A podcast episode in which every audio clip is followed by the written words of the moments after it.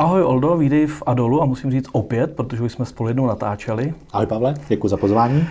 Doktor Platil Oldřich, eh, majitel realitní kanceláře a také mimo jiné provozovatel služby Renta 365.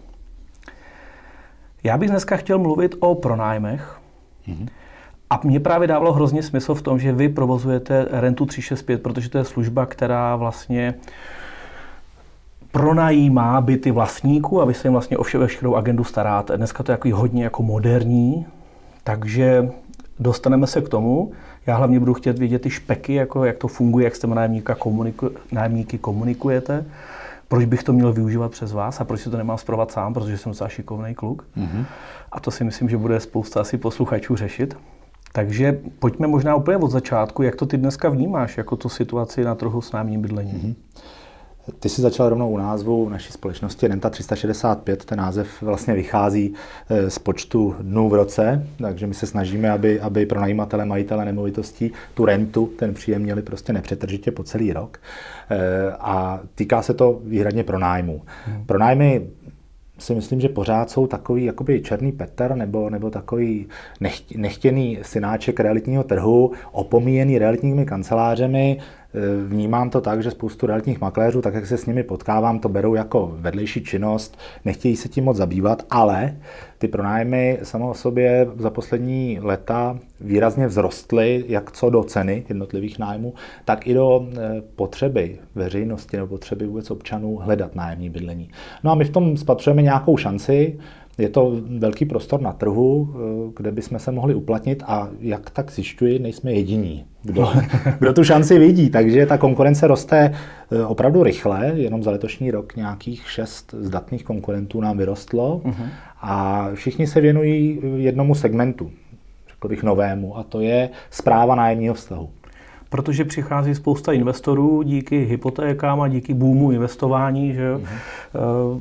natáčíme i nějaký seriál právě o investování, takže to vidíme, kolik lidí se vlastně hlásí, má zájem o to investovat mm-hmm. a často to neumí nebo pak nemají ten čas, takže vlastně hledají to řešení, kdo jim s tím potom pomůže. Jo, je to i proto, že, že mediálně zešly nějaké kauzy, které staví nájemníky do role kdy si v zásadě můžou na to pronajímatele dovolit víc, než by měli a pronajímatele mají, majitele nemovitostí mají strach z toho, aby náhodou nenarazili právě na takového nájemníka. Takže hledají nějaké bezpečí, hledají nějakou jistotu a proto vznikly, jak to tak bývá, když, když je někde příležitost, tak se hned objeví někdo, kdo to umí vyřešit a, a proto tahle služba vlastně vznikla. Dobře, než teda přijdeme k tomu k těm pronájmům, takže chápu to tak, že já si koupím investiční byt, potřebuju ho pronajímat, eh, buď je daleko, nebo se mě s tím nechce nic dělat, takže já si najmu vás, mm-hmm. vy mě eh, budete schánět nájemníka, vybírat mm-hmm. nájem a teďka to jdou ty peníze přímo mě, nebo jako jako hledám to, jako v čem je ta výhoda, když Jasně. to nechám jako na vás, kromě toho, že mi ukradnete kus nájmu. Jasně, ukradneme, nebo ukousneme balkon. ukousneme balkon, balkon. Ano. Tak to určitě neukousneme. Eh, asi, asi bych měl na začátku říct, kdo jsou naši klienti. Eh, ta poměrně velká skupina jsou právě ti realitní investoři, kteří mají více bytů, je jim v zásadě jedno, kde je mají, eh, často i daleko od jejich místa podnikání nebo bydliště, takže jim vyhovuje, že ta služba prostě působí v tom místě, kde ty byty jsou a, a, a řeší všechno za ně. Ale e, není, to, není to jediná skupina našich klientů. Velmi často jsou to staří lidé, musím mm-hmm. říct, protože oni už asi nemají energii a mi trochu možná strach mají z toho zvonit na nájemníka, prosit ho, aby, aby jim zaplatil nájem včas. E, nejsou třeba úplně schopni sledovat aktuální vývoj práva ve věci pronájmu, takže, takže často jsou to lidé staršího věku, kteří třeba byli zvyklí v 90. letech už pronajímat ale dneska už na to nemají úplně energii. On je rozdíl, když přijde asi zaťukat kvůli neplacení nájmu 70-letý vlastník, anebo Olda platil doktor v plné síle. Eh, ještě se mi nestalo, že bych musel někde zvonit a klepat pronájem. Až se mi to stane, tak, tak je problém. Ale je to tak, vlastně to říkáš přesně, jak to je. Eh, ty nájemníci, a teď to nechci nějak jako paušalizovat nebo bagatelizovat, oni si něco jiného dovolí právě na toho 70-letého pronajímatele, vlastníka a něco jiného si dovolí na právnickou osobu. Eh, s tím, že my vystupujeme samozřejmě jako právnická osoba, takže oni tu smlouvu uzavírají eh, s námi, respektive v některých případech přímo s námi, v některých případech jsme vedlejší účastník té smlouvy a eh, co je asi takové stěžejní pro ty pronajímatele, je, že ty nájemníci vlastně nemají na ty pronajímatele ani kontakt.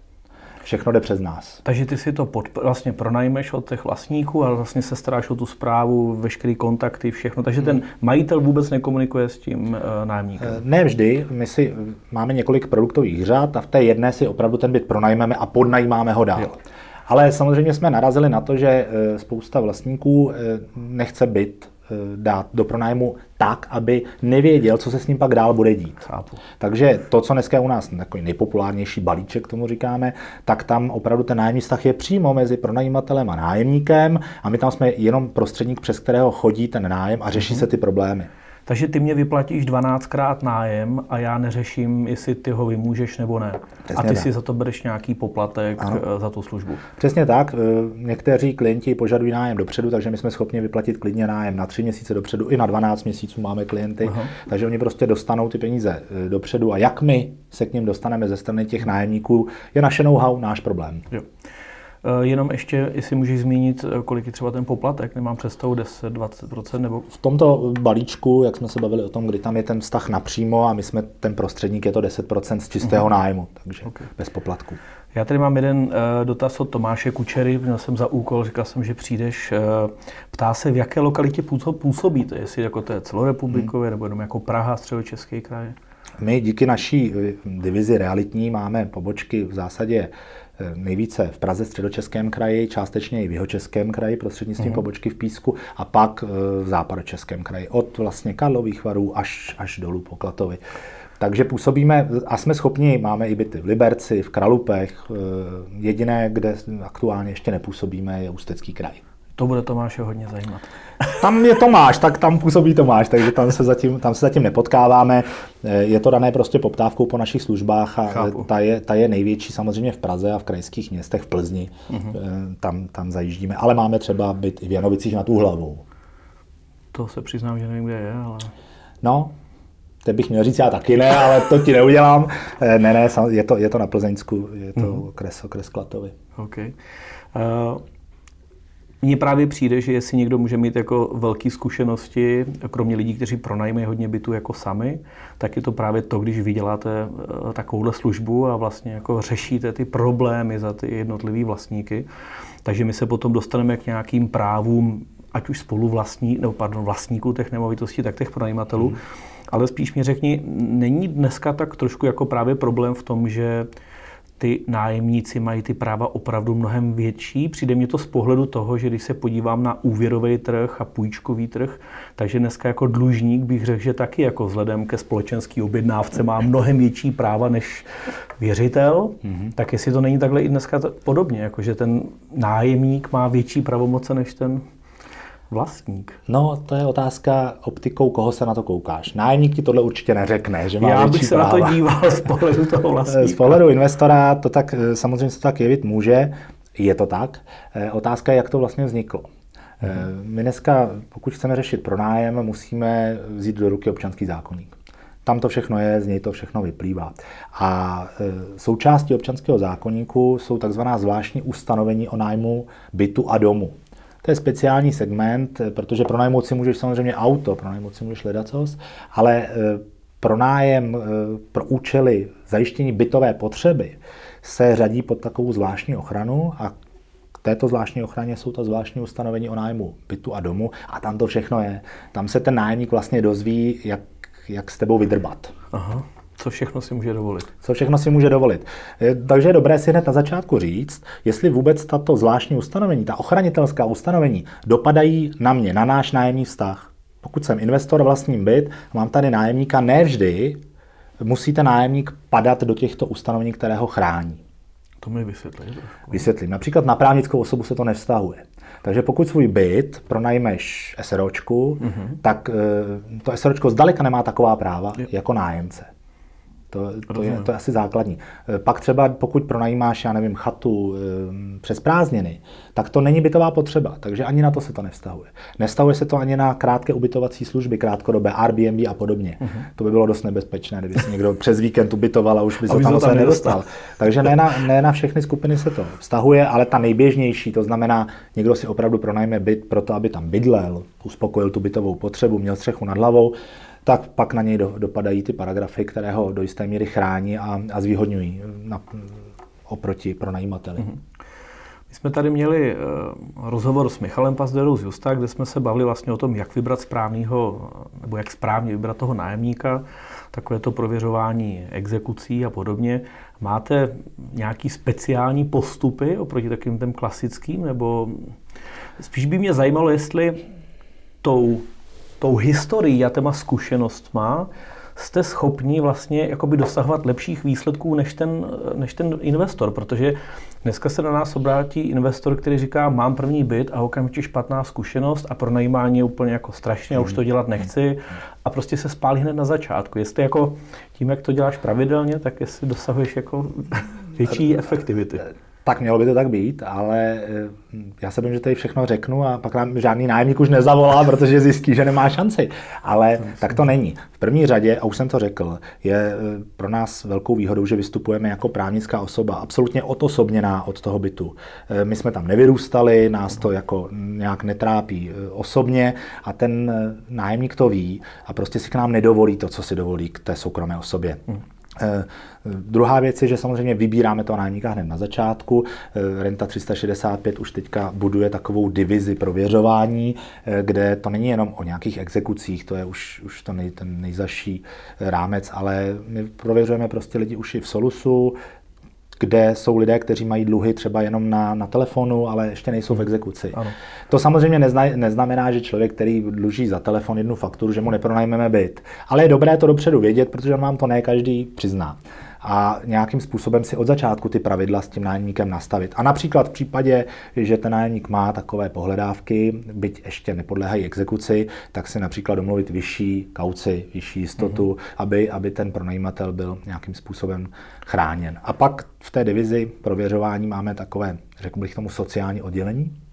A, a to je kolegyně velmi zdatná přes sociální sítě. Mm a tam se dozvíte eh, o lidech ledacos. Takže samozřejmě, když vidíte, že už někdo na, na svůj profil dává antisemické prohlášení, no. tak si dáte pozor na to, s kým vlastně vstupujete do, do styku. A nebo je ve skupinách eh, exekuce a pomoc a ptá se na to, jak řešit, když má 10 exekucí. Tak, a... tak. Takže eh, lidé na sebe prozradí asi víc, než by chtěli a měli. A pro nás i to, a je to takový trend doby, je i tohle vodítkem, jak se, ne, neříkám někomu nepronajmout ten byt, ale a jak se zorientovat v tom, kdo stojí na té druhé straně.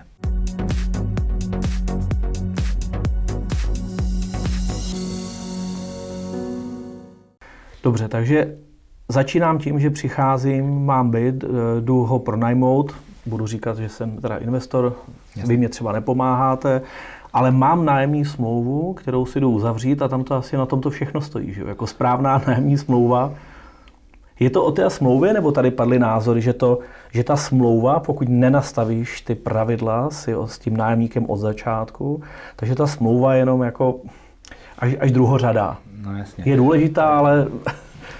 No tak smlouva, samozřejmě spousta lidí vám řekne, papír snese všechno a kdo nechce plnit smlouvu, ten ji nebude plnit. Karel Čapek řekl úžasný citát, že smlouvy jsou od toho, aby je plnili slabší. Eh, což je do jisté míry samozřejmě pravda, ale absence smlouvy je to nejhorší, co může nastat. Tudíž eh, berme smlouvu jako pojistku a ta pojistka musí být perfektně mm-hmm. napsaná. My si můžeme s nájemníkem ústně dojednat ledacos, ale důležité, aby se to promítlo do té smlouvy, aby ono ten čas plyne a eh, paměť je krátká, je dobré se někdy mít o co opřít, někam podívat, aby jsme si řekli, co se stane, když mění se i ty podmínky těch lidí, většinou těch no. nájemníků a pak se na to musí nějakým způsobem reagovat. A mění se i právo jako takové. Jo, my jsme e, od roku 2014 používáme občanský zákonník, pořád mu ještě říkáme nový, on už zdaleka tak nový není, ale, ale pro přehlednost máme ten starý z roku 64 a máme ten nový. A eh, Tady potřebu, je potřeba zmínit, a málo kdo to ví, že nájemní smlouvy uzavřené podle starého občanského zákonníka se účinností nového řídí novým.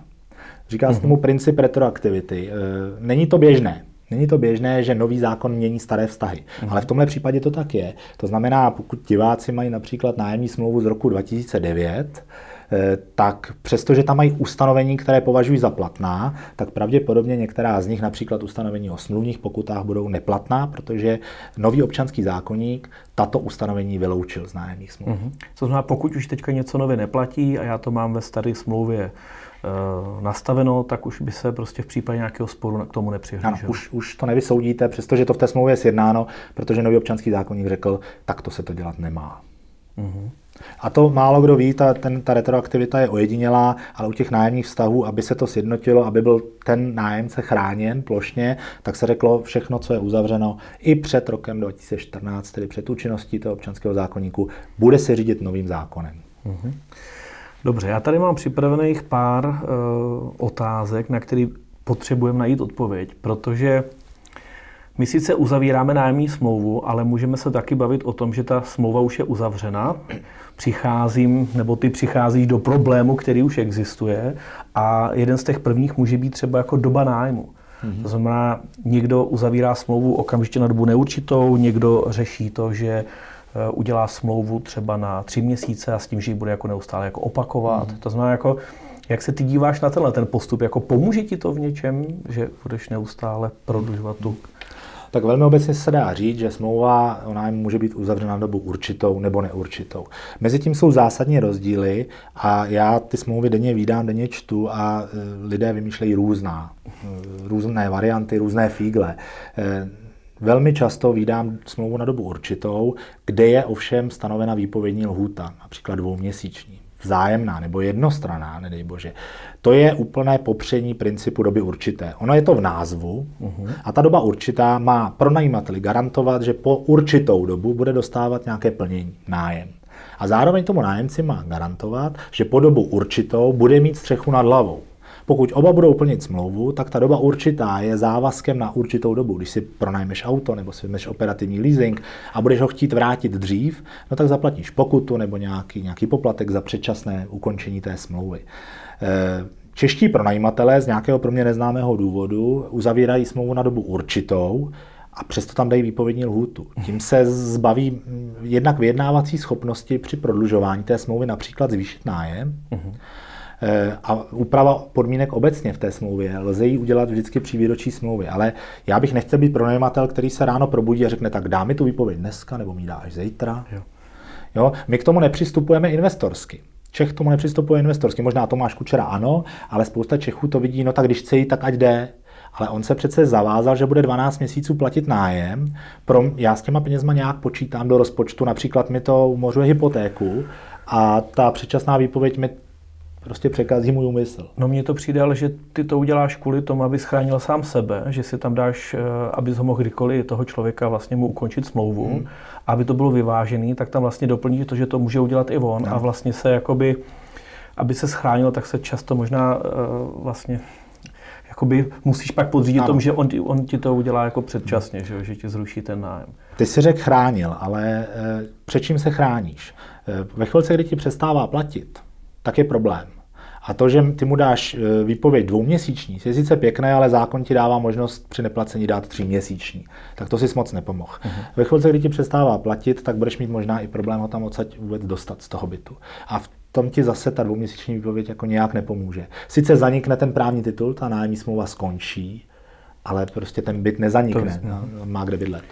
Takže si myslí, že ten efekt toho dělat eh, krátkodobé smlouvy tříměsíční a de facto je jako prodlužovat, je, je to varianta, nebo nenaráží to právě třeba na to, jestli to je jenom nějaké obcházení zákona? No právě, za prvé to tak trošičku ten zákon obchází, tu, tu nemožnost něco vypovědět eh, v kratší lhutě než tříměsíční, takže se někteří, a možná i patří k tvým divákům, rozhodli uzavírat krátkodobé smlouvy.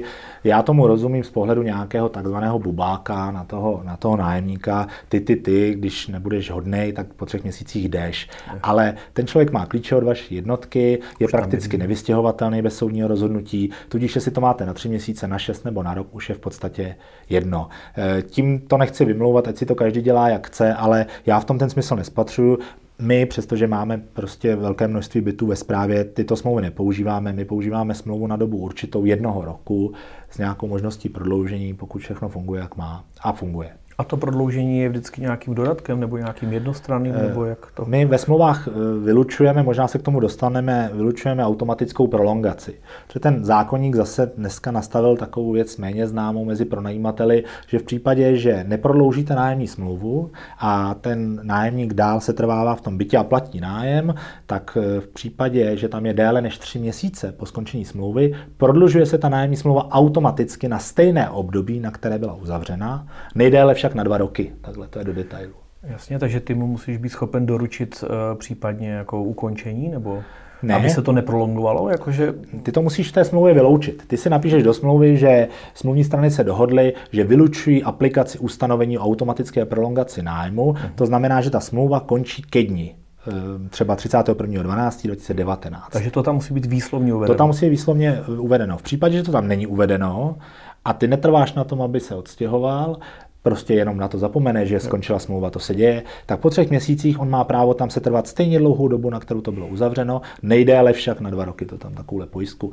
zákonodárce Mm-hmm. Ještě, ještě Takže to je asi, asi hodně důležitá věc, si to na to nezapomenout a do té nájemní smlouvy si to dát. No a tak je to se vším. Já, zaznělo to tady i v, v rozhovorech s jinými aktéry, že to budování toho vztahu s tím nájemníkem je, je alfa a omega toho fungujícího nájemního vztahu. Pokud já si vzpomenu jednou za rok, že mám nějakého nájemníka a hledám smlouvu někde mezi pojistnými smlouvami a smlouvama s telefonními operátorama, pak ji najdu a zjistím, že Maria, ona už dávno zanikla a nemá novou, no tak je problém, že? protože za prvý nese to sebou nějaké následky, vys automatickou prolongaci a za druhé i ten nájemník eh, cítí, že jsem k tomu takový jako ledabilý a, a že když mi nezaplatí včas, tak se vlastně nic nestane. Hmm. No to je samozřejmě jako další věc a to je nějaké sjednání ceny té, toho nájmu a hlavně jako třeba ochrana toho placení nebo hlídání toho placení. Takže Jasně. to tady právě zmiňuje každý, že je důležité jako okamžitě reagovat a budovat ten vztah jako o tom, mně na tom bytu záleží, no. pro mě to je investice, u vás třeba ještě speciálně to jako o tom, není to náš byt, my za to zodpovídáme, no. takže o to větší tam je ten tlak. Hmm. Takže v rámci toho stanovování třeba toho nájmu, jak vy k tomu přistupujete vůbec jako Eh, do smluv uvádění jako fond oprav a všechny ty jako další, další položky toho nájemného. V první řadě eh, zákon stanovuje, že nájemné má být placeno do pátého dne na ten měsíc dopředu, to znamená 5. Mhm. května na květen. Eh, my si tam dáváme ještě pojistku, že ten nájem vyžadujeme dřív, byť zákon stanovuje 5. květen, takže ta, ten rozhodující okamžik pro prodlení je až 6. Mhm. května. Byť si můžeme sjednat, že to bude dříve. Tak to je první věc. Druhá věc je ve chvilce, kdy uběhne ta lhůta toho pátého, tak je důležité se na to nevykašlat, ať už je, ať už je sobota nebo neděle, ale upozornit toho nájemníka, že prostě ke dni prodlení, teda ke dny, ke dny platby toho nájmu, eh, tam ten nájem nebyl a že je ten nájemník v prodlení. Dneska mm. už my používáme nějaké automatizované systémy, mm nikomu nevoláme ten, ty první dny, ne, jako nejsme zase nějaký vydřiduši, kteří by navolávali v sobotu v poledne, nezaplatil jste nám nájem, mělo být zaplacen včera, ale on se to musí dozvědět. Někdy ani byť se tomu nechce věřit. Někdy za to ani nemůže. Třeba mu skončí platební příkaz, který měl na dobu určitou. Eh, někdy se stane, že ty peníze prostě neodejdou z jiného důvodu, má malý zůstatek na účtu. Takže myslím, že někdy pomůžeme ten nájemníkům říct, bacha, eh, řešte to, dokud je čas. Eh, ale co se stává nám, že nás oslovují klienti, protože my nabízíme službu, že vám zdarma zanalizujeme stávající nájemní smlouvu, řekneme, kde jsou chyby a navrhneme řešení. Uh-huh. A za náma chodí lidi a říkají, mně se ta vaše služba líbí, mě nájemník dluží za půl roku nájem. Jo? A byly tam i jako rekordnější doby. Jo, jo. A já říkám, a proč jste to jako neřešili? No on sliboval. On řekl, že už příští měsíc zaplatí a že mu přijde vejplata z kanárských odstavů, buví odkud. Lidé si namýšlí spoustu příběhů. To je, na, to je na delší, možná vánoční vysílání tady, ale, ale eh, přijdou, když už je pozdě. Takže já doporučuji všem pronajímatelům, kteří to dělají eh, na vlastní triko, aby koukali na ten účet, nastavili si nějaké upozornění, že jim ta platba přišla a když, když nepřijde, tak aby den, dva, tři poté urgovali toho nájemníka a nenechali, ho, nenechali to vyhnít, jak se říká, protože hmm. pak je z toho měsíc, a dva a tři a, a je problém. Hmm. Jak to je s těma, uh, jak je to s těmi kaucemi, jako vyučtování, obecně jako hlídání těch plateb, jaký jako úročení v případě jako neplacení, jak tohle hmm. to třeba řešíte, aby to, protože předpokládám, že i to může být nějaká forma tlaku na toho pro, uh, nájemníka, aby se snažil, uh, bych to řekl, vše, vše řádně platit v termínech. Hmm. Že? Občanský zákonník umožňuje sjednat si jistotu takzvanou kauci, to známe to pod slovem kauce. Eh, jistota je nějaký depozit peněz, který, který nájemník složí eh, a ze kterého můžou být hrazeny nedoplatky na službách, nějaké, nějaké problémy, které se v nájemním stavu stanou a, a zároveň dlužné nájemné. Eh, ještě nedávno ta jistota, ta maximální částka byla 6 měsíčních nájmů, ale pak zase se řeklo, bacha, ten nájemce musí být chráněný a to je hrozně, hrozně peněz, takže z toho udělali 3 měsíční nájemné, ale i dneska málo kdo požaduje kauci ve výši 3 měsíčního nájmu. Přirozeně do toho nájmu vstupujete a nemáte najednou nájem na první měsíc, tři měsíční kauce a tak dále. Eh, a setkává se to s nelibostí těch nájemníků. Takže běžné... Speciálně při výši nájemného aktuálního třeba Ano, ano tak to jsou už desetitisícové částky. Takže e, setkáváme se spíše s tou klasickou kaucí ve výši jednoho měsíčního nájmu. No ale zároveň ještě zákonodárce řekl, e, když si to bylo tak, že ty peníze na tu jistotu, na tu kauci musí ležet oddělené od účtu e, pronajímatele, vlastníka a on s něma nesmí nakládat jinak, než souladu s nájemní smlouvou, respektive na pokrývání těch nákladů, které kolem toho vzniknou. Dnes je to jinak, dneska ten nájemník si může vzít tu kauci a odjet na Kanáry za ní.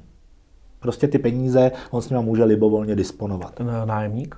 Pronajímatel. Aha. Já jsem řekl nájemník. Pronajímatel dostane tu kauci a může ano, si odjet. Ano, ano.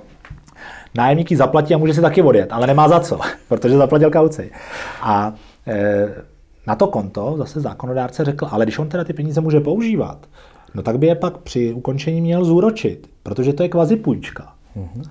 A teď se říká, jak podle nějakého zákonného úroku, nikdo vlastně neví, takže běhají kolem toho nějaké první judikáty. Někdo se rozhodl, že ty že to úročení kauce dá přímo do smlouvy a že to obejde, že to bude žádná celá 0,001 eh, per annum, eh, takže to samozřejmě Koruna. to je zase špatně.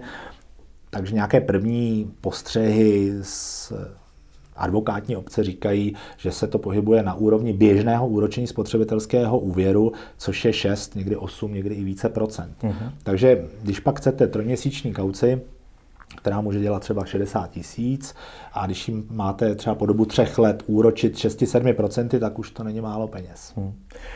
Vy obecně využíváte kolik? Měsíc, dva? Nebo máte to i třeba podle typu nájemníků? Nebo? Máme, to, máme to podle typu nemovitosti. Samozřejmě panelákový byt bez vybavení si ne, nezasluhuje víc než jednu kauci, to nám bohatě stačí. Pokud je to byt s nějakým ceným vybavením, lépe zařízený, eh, kde se může něco potřebovat, vyžadujeme dvě kauce a taky někdy jsou případy, kdy například nájemníci mají plemeno, které rádo běhá po stropě a pak se taky vyplatí prostě domluvit si s něma. Ano, se zvířaty není problém, ale pojďme se domluvit na dvojnásobné kauci, protože pravděpodobně to tady dostane zabrat. Pro nějaké případy eh, malování. A... Přesně tak. Hmm. Dobře, to znamená, že dohodnu se s někým na záloze nebo na té jistotě, sepíšu s ním nájemní smlouvu, stanovíme si cenu jak je to třeba s navyšováním nájmu? To znamená, můžu automaticky podle nějaké inflace, nebo řeším tam ehm, víceméně jako, že se podívám po trhu, kolik jsou teďka aktuálně v okolí hmm. výše nájmu? Pokud děláme smlouvu na dobu určitou, na dobu jednoho roku, tak, tak zvyšovat nemůžeme v průběhu toho roku, protože od toho je to ten jeden rok. Vy na konci při výročí té smlouvy se můžete sejít a říct, chceš prodloužit, ano, ale bude to stát o 500 korun víc měsíčně, protože prostě ceny nájmu rostou. V případě, že máme smlouvu na delší dobu, tak eh, můžeme ten nájem valorizovat prostřednictvím inflační doložky. Ta musí být ale sjednaná písemně ve smlouvě. To znamená, že jednou za rok vyhlašuje Český statistický úřad inflaci meziroční, bývá 2-3%, pokud se ekonomice daří. A jakože daří samozřejmě. A eh, tím pádem můžeme, ale museli jsme si to na začátku sjednat, zvýšit ten nájem třeba o ty 3%. Ale jenom v případě, že ta smlouva trvá déle než, než rok. Dobře, takže OK, mám na dobu určitou, eh, možná se asi řeší, že uděláš třeba na dobu určitou, jednoho roku, pokud hmm. nájemce funguje, tak uděláš pak třeba i na dobu neurčitou?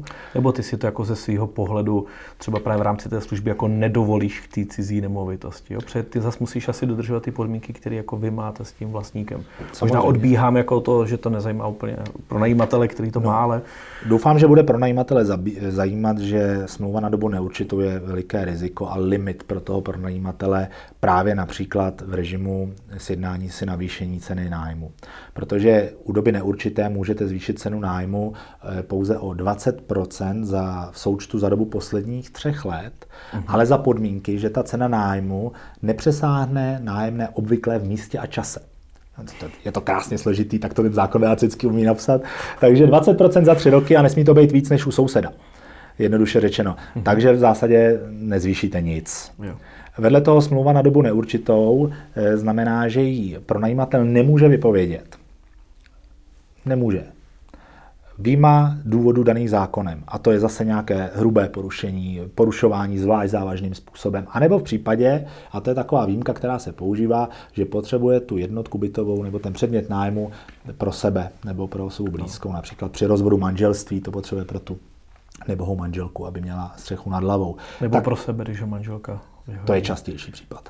A že to potřebuje pro sebe. Ale samozřejmě to nelze tvrdit, to je nutné prokázat, že opravdu došlo k tomu rozvodu manželství a že opravdu eh, jsou splněny ty zákonné důvody. To se vám u doby určité nestane, protože tam to prostě za ten rok vyprší a ten právní titul skončí. Takže dobu neurčitou já nevidím důvod, proč ji uzavírat. Co třeba takový notářský zápis přímo vykonatelnosti? Je to taková zase věc eh, pro ty, co neznají eh, logiku. Eh, můžete vlastně k jakémukoliv, a nejsem právník, ale k jakémukoliv de facto úkonu, kde se někdo k něčemu zavazuje, se dá sjednat notářský zápis přímo vykonatelnosti. Tady v tom případě neplatíš nájem, nemusím tě žalovat, nebudu čekat půl roku, rok u soudu, až, zákon, až soud rozhodne zaplať, mm-hmm. ale můžu se okamžitě obrátit na exekutora, aby no. konal. Ano pro mě jako nájemní, pro najímatele je to super věc, ale stojí nějaké peníze.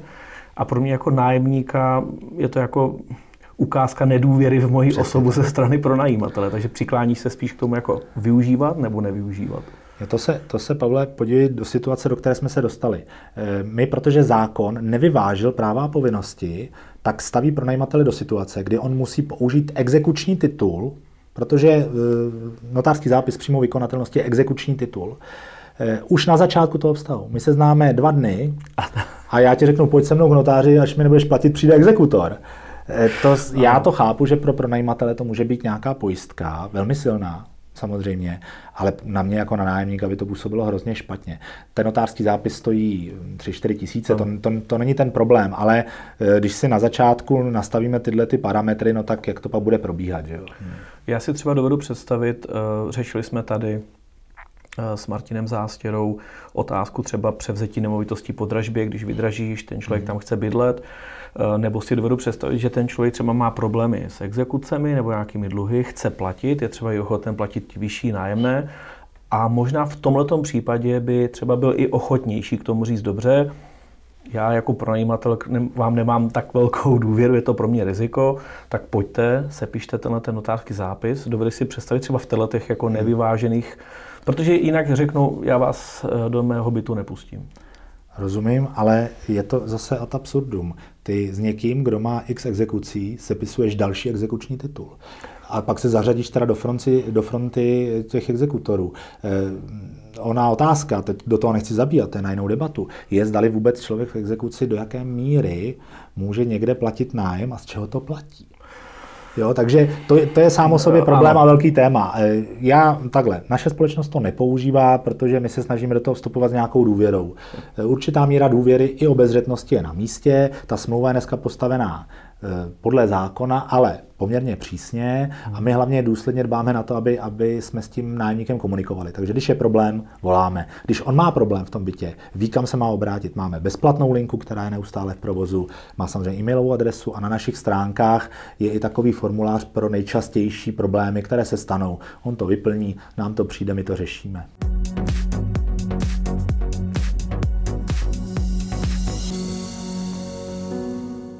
Pojďme k něčemu konkrétnějšímu, takže jsme si řekli o tom, že už mám byt, už mám uzavřenou nájemní smlouvu, eh, všechno běží. Pravděpodobně teda neprojde ta varianta s tím notářským zápisem, že to je... Může. Ale dobře, může. může. No ale teďka, jak já mám teda práva a povinnosti? Hmm. Eh, nejdřív se podívejme na ty povinnosti, mě jako pronajímatel, jako investora, hmm. ale pak mě samozřejmě bude mnohem víc zajímat ty povinnosti toho dlužníka a ty práva, co tam, jako kam mě až ten zákon pustí. Takže co je vlastně dneska nějaký základní povinnost toho pronajímatele? Hmm. Tady je potřeba si začít tím, eh, jak, jak se vlastně ta aktuální situace na trhu s pronájmy, eh, nebo kde se nachází. My, byť si to nemyslíme, neuvědomujeme, tak realitní trh, co se týká pronájmu, je velmi mladý. Dejme tomu nějakých 25 let, mm-hmm. jsme zvyklí pronajímat byty, protože předtím ten bytový fond byl ve vlastnictví státu a nebyli jsme vlastníky bytových jednotek, ale pouze uživatele. Dostali jsme, pracovali jsme ve státním podniku, předělili nám byt a pokud jsme ho pronajímali, jak jsme porušovali zákon. Eh, pak se to transformovalo prostřednictvím nejčastěji bytových družstev do, do vlastnictví těch jednotlivých vlastníků, uživatelů a stali se z nich pronajímatele. A byť se to nezdá, mám pocit pořád, že jsme v plenkách oproti některým zejména západním státům, eh, kdy ten pronajímatel má jakoby pocit jakéhosi zlatého vejce eh, a zároveň často, a to neberte nějak zle, ale, ale často ten svůj byt vybaví tak trošku udělá z něj skladiště, pozůstalosti. Stihuje všechny věci, ano, co všechno má. je krásné, sektorová stěna krásná, koberce, gobelín na zdi a, a tak dále. A e, má pocit, že má krásný zařízený byt. Já musím říct úplně na začátek, že ideálně se pronajímá byt, který je nezařízený, vybavený pouze kuchyňskou linkou s lednicí, po případě pračkou, myčkou a čistý, bílý. Hodně lidí má stejně své věci, které si tak, sebou Většina berou. nájemníků, kteří eh, se dnes ubytovávají v bytech, které my spravujeme, eh, má nějaký nábytek. Dneska není problém si přes internet objednat poměrně levný základní nábytek i z montáží. Lidé opravdu nechtějí spát v cizích postelích, na cizích madracích, válet se v cizích sedačkách. Byť si můžu myslet, že to je sebepěknější. Pokud to není nové nebo zánovní, tak radši pryč s tím. Jo. Jo. Ale e, to úplně nejsme u těch povinností. Povinnost e, pro najímatele je předat ten předmět nájmu v nějakém uživatelném a čistém stavu. Světla svítí, voda funguje, topení, topí. Tak, světla svítí a pokud nesvítí, tak, tak udělat něco pro to, aby, aby se tak dělo. Aby prostě to, že chci za něco peníze a často nemalé, tak aby to fungovalo jak má, aby se tam tomu nájemníkovi dobře, dobře, dobře žilo. Pak samozřejmě s tím souvisí i povinnost nerušeného užívání. Zase, taková je to taková typická česká vlastnost. Já žádnou nájemní smlouvu nechci, já si každýho 15. pro ten nájem přijdu. A to se nám pořád stává, že si lidé myslí, že něco jako snad obejdou, nedej bože nějakou daňovou povinnost, to vůbec, to, na to bacha, protože pokud ten nájemník má na sebe třeba převedený elektroměr, no tak je to úplně jasné, že ten byt se pronajímá a, a za chvilku vám na vás někdo klekne a je zle. Jednoduše dohledatelné. Tak, takže nerušené užívání znamená, že tam ten pronajímatel nebude bušit obden na dveře a ptát se, jak se máte a vy jste byla na víkend pryč a vám to sluší, tak prostě nechat nájemníka žít v takovém hotelovém stylu, bych řekl. Prostě, ať ví, na koho se má obrátit, ale ať ho zbytečně ten pronajímatel neruší. Pak samozřejmě zajišťovat nějaké nezbytné opravy nebo, nebo nutné opravy. Ty nezbytné zajišťuje nájemník, to, to k tomu určitě dojdeme, ale tako, například pronajímám-li byt s lednicí, která je funkční a, a ona z důvodu svého stáří prostě přestane fungovat, tak ta lednice za tu on platí nájem. Ta by mm-hmm. fungovat měla a pronajímatel je povinen ten celý předmět vyměnit. Samozřejmě pokud je to věcí nějaké opravy, tak se to dá zařadit do takzvaných drobných oprav, které nájemník hradí a k tomu se dostaneme. Ale pokud se jedná o celý ten předmět, tak, tak ho musí vyměnit pronajímatel za své. Lze nějako jako jednou větou shrnout nějaký jednoduchý výčet, aby si ty lidi dovedli představit, jako co by mělo být právě na nich? Jakože nevím, odpadlé omítky, no. rozbité okno, i když rozbité okno asi oprava. Jo, ono, jasně, ono vyšlo nařízení vlády z roku 2015, které krásně schrnuje, co se e, řadí mezi drobné opravy, které hradí nájemce. Uh-huh. A já, když jsem ten výčet četl, tak jsem mu skoro nedočetl. Tam je úplně všechno. Řekni, řekni něco, co si myslíš, že bys měl hradit nájemník nebo. Nájemník, nevím, upadne mu uh, Platí to. kolečko na kohoutku. Ano, ventily na topeních. Aha. baterie, podlahy, respektive svrchní vrstvy podlah, uh-huh. kliky na dveřích, kliky na oknech. Na co si vzpomeneš, to všechno platí nájemník. Uh-huh. Revize plynových kotlů. Často si myslí, a tam je to ve velký kolizi. Protože, protože jasně, abych bral kotel, je prostě no. vlastníka no. nemovitosti. Jenže tu revizi musí platit nájemník, přestože ze zákona je vlastník povinen provádět revizi svého plynového kotle. Takže ono se to dneska děje tak, že vlastník to teda dělá a pak to buď přeučtovává tomu nájemci, mm-hmm. anebo ne. Ale fakt je ten, že vlastník, když ten bout bych, eh, bout bych ne, když ten byt bouchne, tak, když ten byt, on je pátek, viď? když ten byt bouchne, eh, tak to jde za ním, protože ten kotel on měl mít v pořádku. Ale tu revizi má platit ten nájemník. Mm-hmm. Takže takový tam jsou perly. Takže co spíš platí pro najímatel? Výměnu těch celých předmětů, to znamená například té lednice pračky a takové ty e, vady, které znemožňují užívání toho bytu. Jo, to, mě nenapadá úplně, co by to mohlo být, ale opravdu pokud, eh, pokud tam dojde k nějaké závadě na funkčním zařízení, na nějakém tom topidle, prostě vyteče radiátor, nebo, nebo přestanou fungovat vavky a podobně, tak ten standard toho bydlení má udržet pro najímatel, jako v hotelu v zásadě. Uh-huh. A pak je tam ještě jedna taková hezká povinnost pro najímatele a to je předat při podpisu smlouvy o nájmu energetický štítek náročnosti, takzvaný průkaz energetické náročnosti. A tam je ten velký, to asi ta bitva právě mezi společenstvím vlastníků. Tak, tam jsou bitvy. Protože společenstvo vlastníků... Možná to asi uveď. no, eh, ten zákon říká jednoznačně, že i u pronájmu je povinnost pro najímatele předat nájemci energetický štítek, což, jestli diváci vědí, je takzvaný štítek prokazující energetickou náročnost té budovy.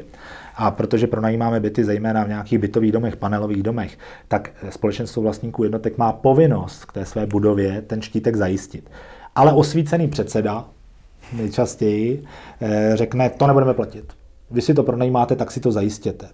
Jenže problém je, že ten štítek nelze udělat k té bytové jednotce, protože ona je součást toho bytového domu a ten nájemce, nebo pronajímatel respektive, by musel udělat štítek k celému domu, jenom proto, aby to dal nájemci. Mm-hmm. SVČ tím samozřejmě porušuje zákon, SVČ má mít ten štítek a až tehdy, kdy odmítne ho předat tomu majiteli bytu, tak má pronajímatel, majitel rozuměj, eh, právo nebo možnost tomu nájemci na místo štítku předat vyučtování eh, energií za poslední tři roky. Tím se může tomu štítku vyhnout. Jasně, ale většinou pak dochází k tomu, že eh, majitelé tlačí na SV, aby to, aby to zařídili a tak. asi už možná taky ta doba uplynula, že ještě tak dva, tři roky zpátky jo. to nikdo nechtěl dělat, ale myslím, že už, teď už pochopili. Už ten tlak byl takový, ale místo toho si zase dali do stanov, že eh, v případě pronajímání chtějí nějaký jednorázový poplatek a podobně. Jo. To je předseda bytových a družstev a SVček, to je speciální status mocenský u nás a, a tam jeho moc často bývá omezena jen členskou schůzi, která se ale nesejde. Jo. Takže... A když se sejde, tak víme, jak to, jak to bývá. Že... Investorům, se kterými se eh, scházím nad touhle problematikou, vždycky říkám, zajděte si za tím předsedou a zjistěte, co to je za člověka. Protože hm, bohužel... Budete se s ním stýkat dalších 10-15 eh, Bohužel let. on má právo tu vaši investici do velké míry ovlivnit. Hmm. Dobře, pro najímatel máme všechno vyřízené. Teď pojďme na to zajímavější. Tak, ano. povinnosti nájemce. Tady ano. jsme si napsali pár věcí. Třeba jako platit nájem. To je základní povinností nájemce platit nájem a nejčastěji porušovanou povinností platba hmm. nájmu. My jsme si řekli, že má být zaplacen do pátého dne toho měsíce, za který se platí, tedy do 5. prosince na prosinec a každým dnem už je nějaké prodlení, ze kterého pak můžou být účtovány úroky z prodlení. Hmm. Takže to je primární povinnost nájemce. Teď, co se týká té ceny nájmu, tam dochází k velkým problémům a pokusím se to v minutě eh, divákům osvětlit. Ten nájem se skládá ze čtyřech složek. Jedno je čisté nájemné, pak je to tzv. fond oprav a poplatky za zprávu, pak je to elektřina a plyn, dejme tomu, uh-huh. a pak jsou to zálohy a poplatky za služby spojené s užíváním toho bytu. A to jsou čtyři speciální skupiny, které jsou od sebe do jisté míry oddělitelné. Jednak elektřina a plyn, ať začnu odzadu. Elektřina a plyn by měla být dle mého názoru a našich zkušeností převedena na nájemce. Uh-huh.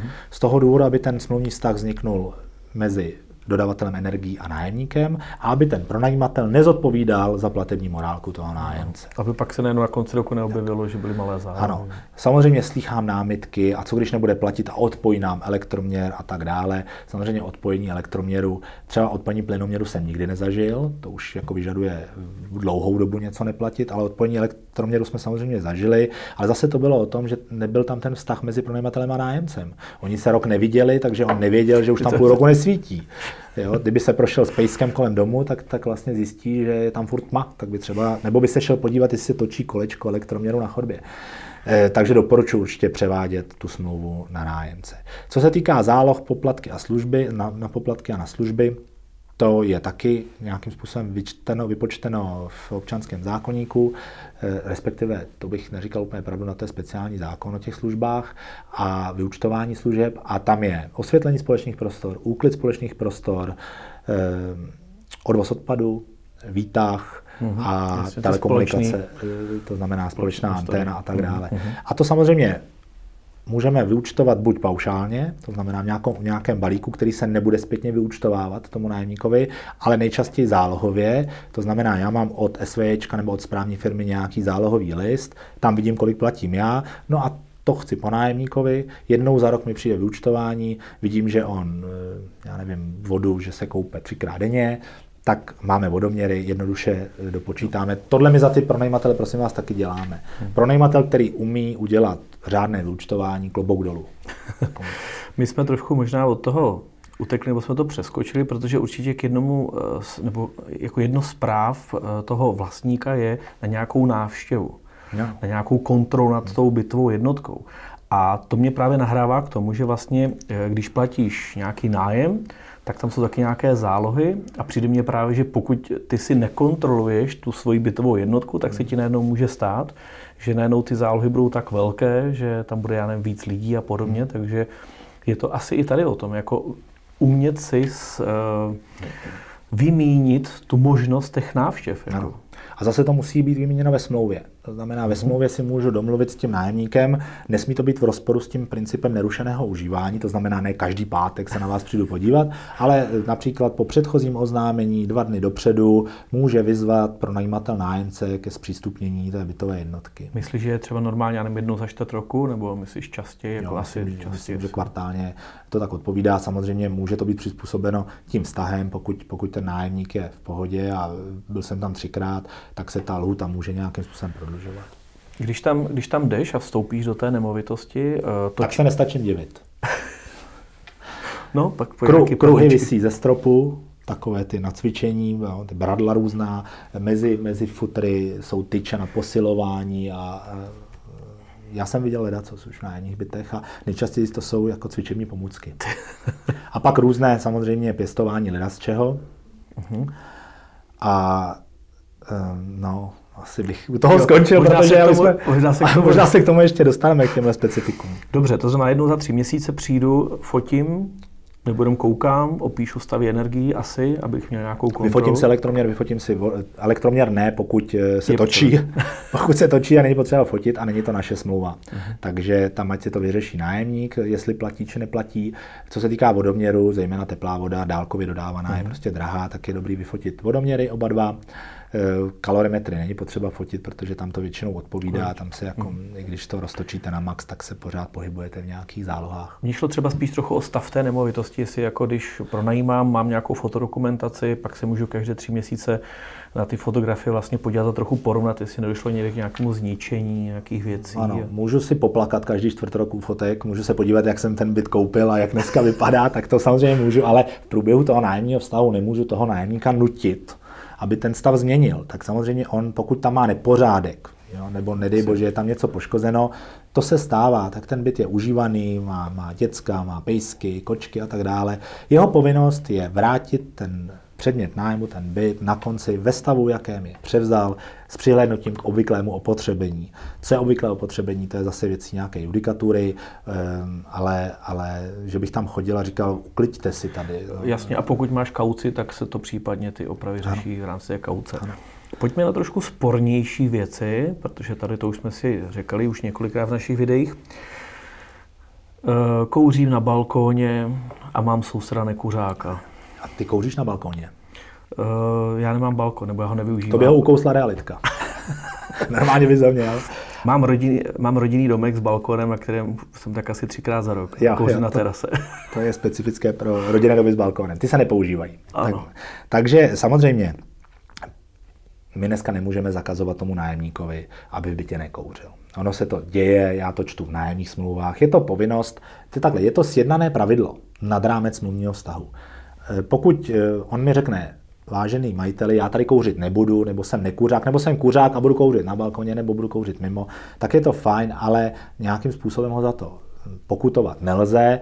Maximálně, když mi skončí ta doba určitá, tak řeknu, vy jste porušil nějakou naší ústní dohodu, nezlobte se, já tady chci nekuřáka, protože ten byt je prostě díky tomu smradlavý. A když mám smlouvu na rok a zjistím to po dvou měsících, tak s tím toho moc udělat asi nemůžu. Ne, ne, s tím, s tím nic udělat nemůžu. Můžu mu připomenout, že jsme si hezky povídali u toho pivka, že nám slíbil, že kouřit nebude a že i sousedi si stěžují, ale e, kouření stejně jako zvířata, a nebo, nebo to, že v tom bytě například máte účetnictví nějaké nebo účetní kancelář, to je nevinutitelné, e, smlouvou e, nelze ošetřit to, že to ten nájemník prostě dělat nebude. Je to běžný problém? Jako je to běžný problém a jako nějaký vyvolávač problémů v rámci SVJčka, sousedů? A... Ne, kouření jako takové ne, protože v tom domě se najde většinou víc kuřáků, takže oni, oni se navzájem respektují.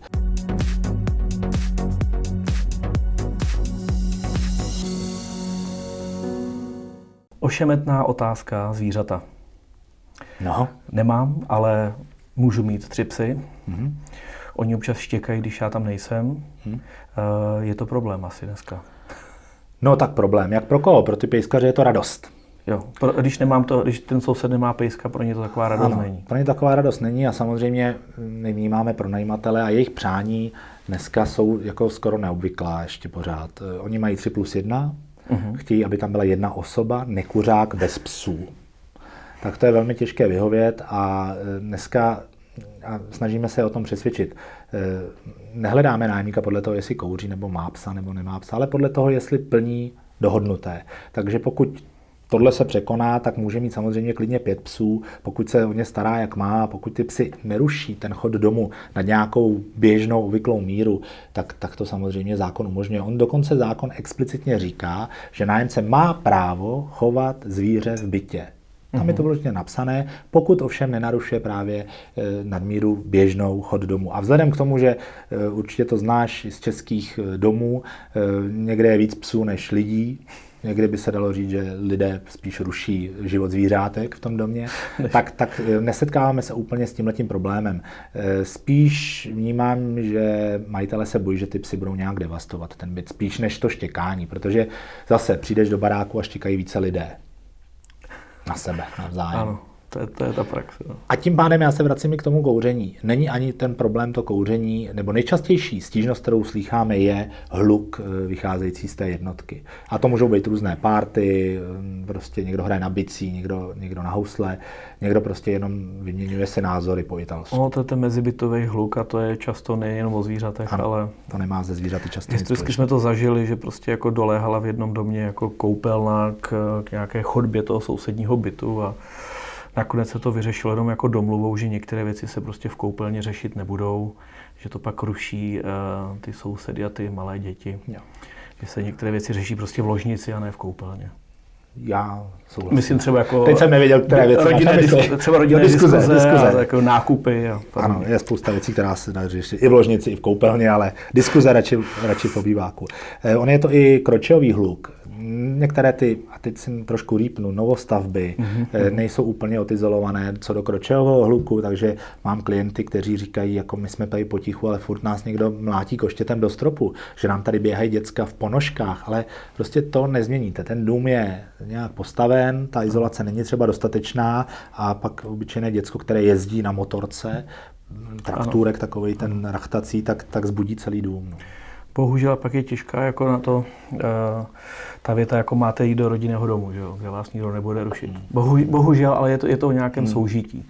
Je to uh, soužití, ano. Co třeba takové ještě trochu ty právní věci. Lidi mají hodně strach jako dát někomu možnost jako trvalého bydliště, zřízení jako provozovny. Hmm. Uh, vím, že se to taky jako hodně řešilo, že dneska pokud jim to trvalé bydliště už jenom nějaký administrativní hmm. No, jenže pořád si ty majitelé myslí, že je nějaká jejich, jejich nějaké právo zamezit tomu trvalému bydlišti. Tak to není. Zase zákon jasně říká, že nájemník má právo si v bydlišti zřídit takzvané takovou adresu trvalé bydliště uh-huh. a je to logické, protože ten nájemník eh, se tam stěhuje, bydlí tam a chce mm, vlastně čerpat určité výhody, které to trvalé bydliště přináší. Například přihlásit dítě do školy, do školky. To je základ častá podmínka nájemníků. Eh, lékař. Někteří lékaři v Praze vás nepřijmou, pokud v tom jeho spádovém obvodu, nemáte trvalé bydliště. Eh, volit. Ano. nemůžete bez trvalého bydliště, museli byste někam jezdit nebo si vyřizovat nějaké volební průkazy, tak to jsou docela jako, nebo úplně jenom ten styk s úřady. Prostě chcete mít ten úřad v místě bydlení a to nemůžete mít, když tam nemáte trvalé bydliště. Takže vy už dneska můžete s nájemní smlouvou jít na úřad a přihlásit si trvalé bydliště bez souhlasu a bez vědomí toho pronajímatele. A to vždycky vidím, že majitelé a pronajímatele prostě jim stávají vlasy hrůzou. Co hrozí? Oni vždycky řeknou exekuce. Tak přirozeně. Ten exekutor dneska přijde na adresu, kde máte trvalé bydliště, ale exekutor má většinou kolem sebe slušný tým detektivů, kteří vás vypátrají, i když tam trvalé bydliště nemáte. A on má možnost vstoupit i do bytu, kde trvalé bydliště nemáte a zabezpečit věci pro exekuci v něm. Pokud, má, pokud se domnívá, že tam jsou vaše věci. Pokud se domnívá, vstoupit. že to je majetek, majetek toho eh, povinného. Takže tím tomu nezabráníte a samozřejmě je to spíš o tom, co v tom bytě máte a na, na čem vám záleží. Dobře, pronajmu si uh, byt sám, ale shodou okolností se mnou chtějí bydlet další uh, šest kamarádů. Hmm. Uh, jak je to s tady tím? Nebo já tam najednou teďka jako nemůžu bydlet a chci ho podnajímat? Jako, hmm. Dovolují lidi podnajímat? Protože tak samozřejmě jedna věc je, že mám uh, byt v centru Prahy, hmm. na Praze 1, někdo si ho ode mě pronajme, že tam bude provozovat třeba Airbnb. Ale jak to je tady s tím? Jako víc lidí v no, domě no, nebo v bytě? To si, narazil, to si narazil na takovou achilovou patu. Jsou to dvě témata. Spolubydlení a podnájem. To je mm-hmm. něco jiného. U toho spolubydlení eh, je eh, nutné si ve smlouvě vymínit, eh, že je nutný souhlas vlastníka k tomu, aby, něk, aby přijal do domácnosti dalšího člověka. Výjimku tvoří osoby blízké, to znamená člena rodiny já můžu ubytovat v bytě, který mám v nájmu bez souhlasu pro najímatele. Tchyně tam patří taky? To bys udělal? ano, tchyně tam samozřejmě patří. Pojďme taky. dál. tchyně tam patří. Já bych třeba svoji tchyně ubytoval. Já taky. Tak, eh, co se týká ovšem podnájmu, tam je to složitější, protože eh, i u podnájmu to vyžaduje souhlas, eh, souhlas toho pronajímatele. Výjima jedné situace, kdy ten nájemník ten byt obývá a podnajme jenom část toho bytu. Takže se můžeme setkat eh, se situacemi a setkáme se s nimi, kdy si čtyřpokojový byt pronajme jedna osoba, s tím, že tam prostě chce bydlet sám a za týden vidíme na nějakých studentských portálech vyfocené ty jednotlivé no. pokoje a on opravdu může bez vědomí toho pronajímatele ubytovat, eh, ano. podnajmout ty místnosti eh, dalším třeba spolustudentům, ale vždycky o tom musí informovat toho pronajímatele a e, ten počet osob má vždycky vliv na výši poplatků. I v průběhu nájemního vztahu může ten pronajímatel přijít říct, OK, vy jste to tady podnajal spolu studentům, sám tady bydlíte, zákon vám to umožňuje, ale já tím pádem požaduji poplatky za počet osob, které tady jsou. Vodné nejčastěji, tam to bývá problém. Mm. Odvoz odpadu. Ano. Dobře, to jsou právní věci. Ano. To už mě teďka nezajímá, mě zajímají ty špeky z praxe. Špeky z praxe hadí, zvířata, eh, pěstování, no, pěstování. věcí. Já si, pamatuju, já si, a to jsou takové jako historky z praxe. My jsme pronajímali v Hodkovičkách takový dům eh, a než jsme k němu přišli, ono se to stalo tak, že, že nám vlastně volala majitelka, aby jsme se tam teda s ním přijeli podívat, že ona se trošičku bojí, že to má pronajata určitá eh, komunita, mm-hmm. cizojazyčná, nebudu záměrně jmenovat jaká, No a když jsme tam přijeli, tak tam byla zásahová jednotka eh, policie a Ona se prokázala, že je vlastníkem, v tom domě už nikdo nebyl, ale v každé té místnosti rodinného domu ve, v obou patrech bylo 10 cm hlíny, ornice ve všech místnostech a všude byla marihuana. Všude. Jakože přímo jako orní, přímo, prostě přímo žádný na zemi, na žádný zemi. truliky. Na zemi, na parketách 10 centiáků hlíny a všude prostě prales, ve všech místnostech. Ložnice, tam se nebydlelo, tam se jenom pěstovalo a ten, eh, ten nájemník byl ještě tak jako zajímavě eh, schopný, že se napojil na veřejný eh, přívod energií. Takže on se někam nakopnul do nějakého chodníku, do něčeho. A tak se na to samozřejmě přišlo. Hmm. Jo, takže to jsme samozřejmě eh, pěstování všech zvířat už jsme zaznamenali taky od těch nejmenších ty bývají nejhorší, že? všichni ty, co to nevíte, kam vám to zaleze, ty pavouci a tak dále, až po ty velké, které nechcete ani potkat v zoologický, na to, že na to, že bytě nájemníka. Takže to se samozřejmě děje, ten zákon vám dneska umožňuje při nějakém porušování smlouvy vypovědět toho nájemníka. Jsou tam lhuty, možná se o nich ještě krátce zastavme, protože to, jak toho nájemníka problémového dostat z toho bytu, asi, asi by mohlo diváky zajímat. Určitě, to by mě právě zajímalo, protože jsou věci, které zakázat nemůžeš. Eh, nevím, jestli je riziko toho, že ti ten had, asi had neuteče, had se uplazí. s toupačkami někam, ty mu to vlastně zakázat nemůžeš, zvířata jsou povolený, pokud by to asi bylo opakovaně, nevím, tak necháš běhat jasně, tam, psy prostě nahoru a dolů no, po schodech. Tam to určitě se prolíná i do nějakých jiných předpisů, norem, hygienické předpisy, mm-hmm. chovatele exotických zvířat eh, určitě musí splňovat nějaké veterinární zákony, neznáme přesně, ale, ale není to jen tak chovat prostě zvířata neobvyklá v těch, v těch bytových jednotkách. Eh, já teda, teda to shodnu, takže jsme teďka řekli ty povinnosti nájemníků, co je tak jako běžný, ano. a teď prostě jako něco z toho porušuju. Ano přicházím, neplatím, mám tam zvířata, něco dělám a teď já jsem ten pronajímatel, ten vlastník, ten investor a jak se vlastně takového nájemníka co nejrychleji zbavit? Tak, jsou lega- zákona. Tak, to jsem chtěl říct. Jsou legální a nelegální způsoby, pro ty nelegální bychom museli přerušit vysílání, ale bavme se o těch legálních. Zákon nám umožňuje vypovědět nájemníka v případě, že hrubě porušuje smlouvu eh, v tříměsíční výpovědní lhůtě. To znamená, on neplatí například nájem nebo hrubě porušuje soužití v tom domě, napadá pro najímatele, fyzická agrese, to ten mhm. zákon vyloženě zmiňuje, že se dopustí nějakého trestného činu na pronajímateli nebo na jeho členech domácnosti nebo na Aha. sousedech tak samozřejmě v tu chvilku můžu vypovědět nájemní smlouvu eh, s výpovědní lhutou tři měsíce. Ta lhuta je poměrně jako dlouhá, zbytečně dlouhá, ale zase to chrání do jisté míry nějaká práva nájemce. Pak je zvlášť závažné porušení smlouvy, to je jakoby ta horší varianta, tam už vyloženě jako dochází eh, k hrubému porušování smlouvy ve smyslu nepřizpůsobení se vůbec tomu domu, eh, nepořádek na chodbách, výhrušky sousedům, neplacení nájmu po dobu v součtu tří měsíců, mm-hmm. tak to už je to zvlášť závažným způsobem porušené, porušení smlouvy a tam je výpovědní lhuta tam, tam není výpovědní lhuta. Jo. Bez výpovědní lhuty takzvaně. Takže okamžité zrušení. Okamžité zrušení, ale zákon vedle toho zase pamatuje na to, že i v případě toho okamžitého vystěhování ta doba eh, by měla být nejdéle jeden měsíc. Mhm. Takže i to okamžité zrušení dává nájemníkovi možnost ten měsíc tam ještě být nebo hledat si prostě bydlení. Takže nic jako okamžité vypovězení ze dne na den, z minuty na minutu. Vy to sice vypovíte bez výpovědní lhuty, ale stejně ho tam ještě měsíc musíte trpět.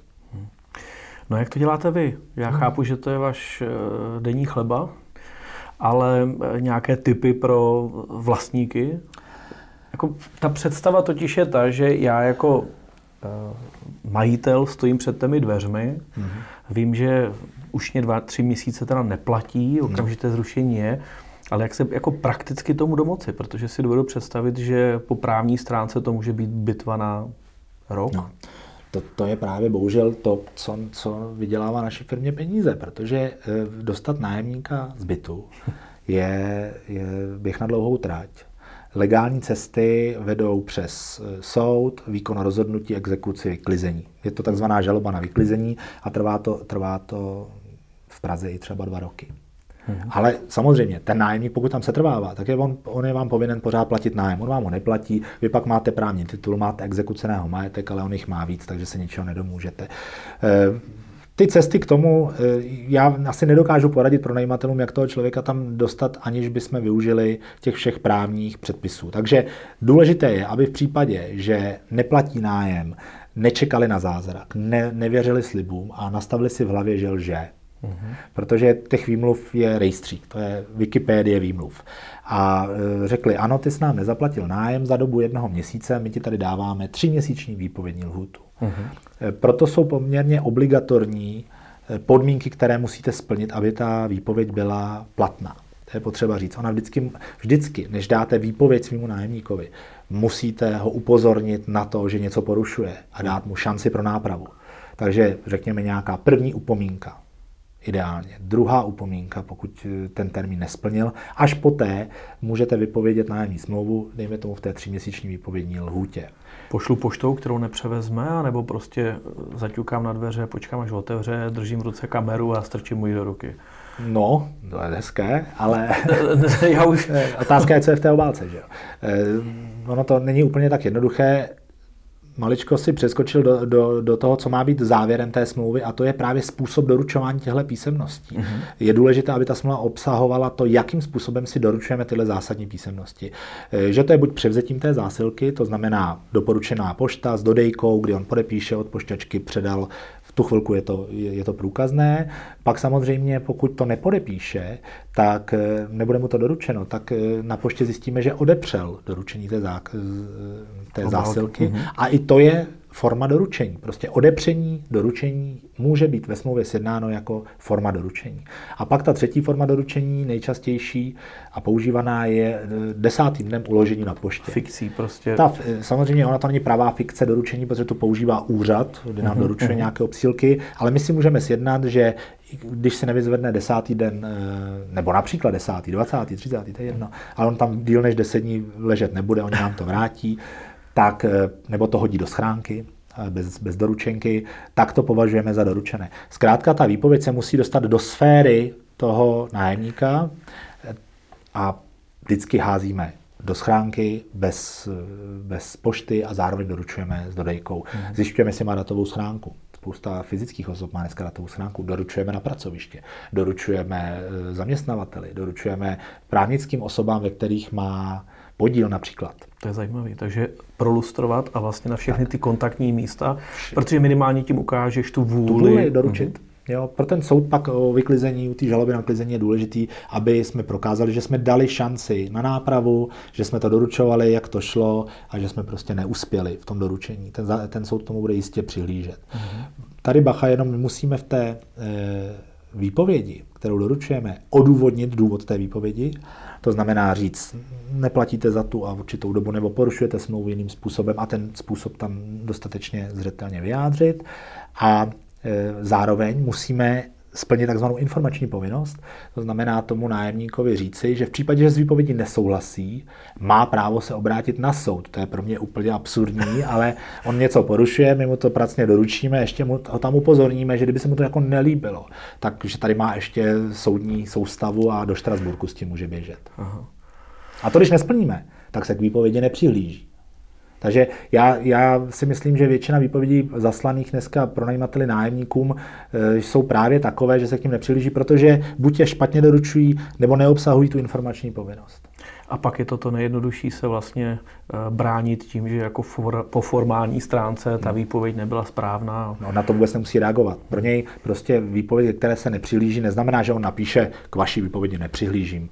On nemusí reagovat, dál si tam prostě bydlí a jenom proto, že pronajímatel si nikoho nenajal nebo nezná to právo v té věci, ty své povinnosti, tak, eh, tak bude tratit další peníze. Což bychom asi znova řekli, pozor na vzory z internetu, které nevíte, kdo je vytvořil, kdy, jak jsou starý jo. a jestli splňují tu legislativu, předtím, která Ano, předtím, předtím variu všechno, všechno, co se dá koupit za sms právo, které koupíte za sms asi nebude úplně platné a nebude úplně vymožitelné. Takže je to váš majetek, eh, získáváte jim nemalé prostředky každý rok, tak je dobré z toho něco uloupnout a věnovat to eh, na to zabezpečení, na to právo. Ať už formou to, že si najmete nějakou odbornou firmu, nějakou správní firmu, anebo že si třeba zaplatíte advokátní služby a ty smlouvy vám se píše někdo, kdo je pak dokáže u soudu i vymoci.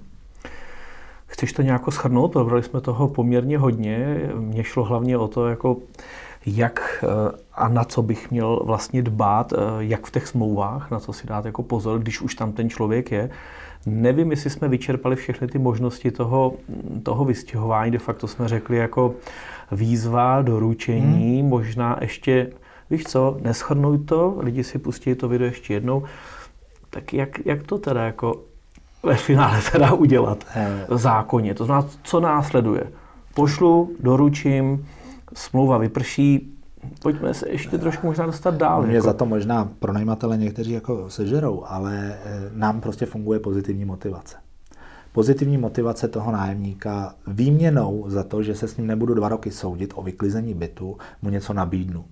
Například to, že jeden, dva měsíce, které on dluží, mu prominu. V případě, že mi ten byt příští týden předá čistý, vyklizený a rozejdem se. Můžeme o tom sepsat nějakou dohodu o smíru, aby on měl jistotu, že já se po něm nebudu ničeho domáhat a výměnou za to chci ten byt předat co nejdříve, abych mohl rychle najít nějakého nájemníka. Takže my používáme tu pozitivní cestu a funguje nám to. Oni, ty nájemníci, se nemusí do té morální, morální do, do té neschopnosti splácet dostat eh, úplně vlastní vinou. A někteří z nich mají vůli to nějakým způsobem napravit. A když jim nabídnete tu možnost, jak se z toho vyvázat bez dalších dluhů, které by si táhly k těm dluhům, které jim vznikají vedle toho, tak eh, to velmi často kvitují. Ale je potřeba to udělat co nejrychleji. Nenechat je tam rok, aby ten nájem byl 150, aby ten dluh byl 150 tisíc. Hmm. Udělat to na začátku, říct, prosím vás, tady si nerozumíme, vy neplatíte, pravděpodobně ani nebudete. Přišel jste o práci a najednou máte tři exekuce. Takže pojďme se domluvit. Vy ten byt opustíte v klidu, eh, předáte ho ve stavu, jakém jste převzal příští pátek a já s vámi podepíšu, že se nebudeme domáhat dlužného nájemného. Jinak, Budeme chtít dlužný nájem a budeme chtít navíc nájem za výpovědní lhutu, kterou jste nedodržel. To jsou další tři měsíce. A jste v tom za dalších třeba 60-70 tisíc. Plus žaloba na vyklizení. Na... A to už ani o tom nemluvím. Hmm.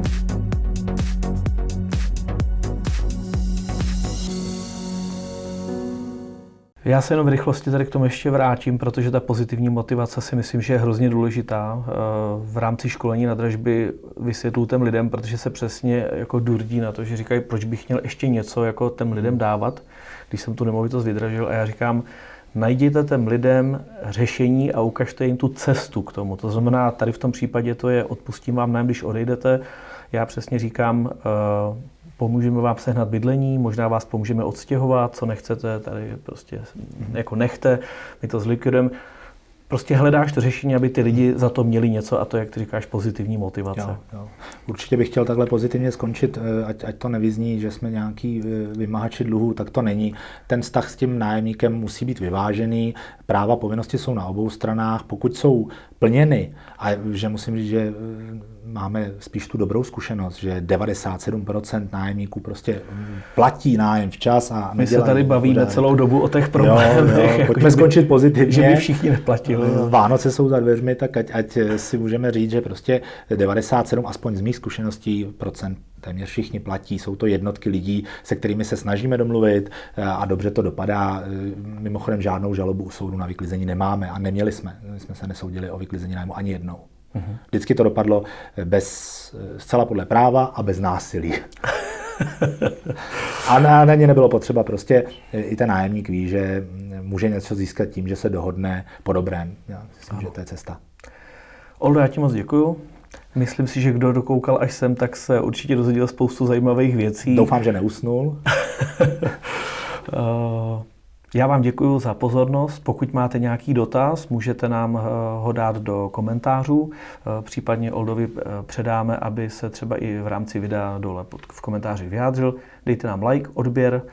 Oldo, hezký Vánoce, je konec listopadu, prostě za dveřmi, takže ať přijdou nějaké dárky. Díky. Děkuji, bylo to opět prima povídání. Díky moc. Ahoj. Hi.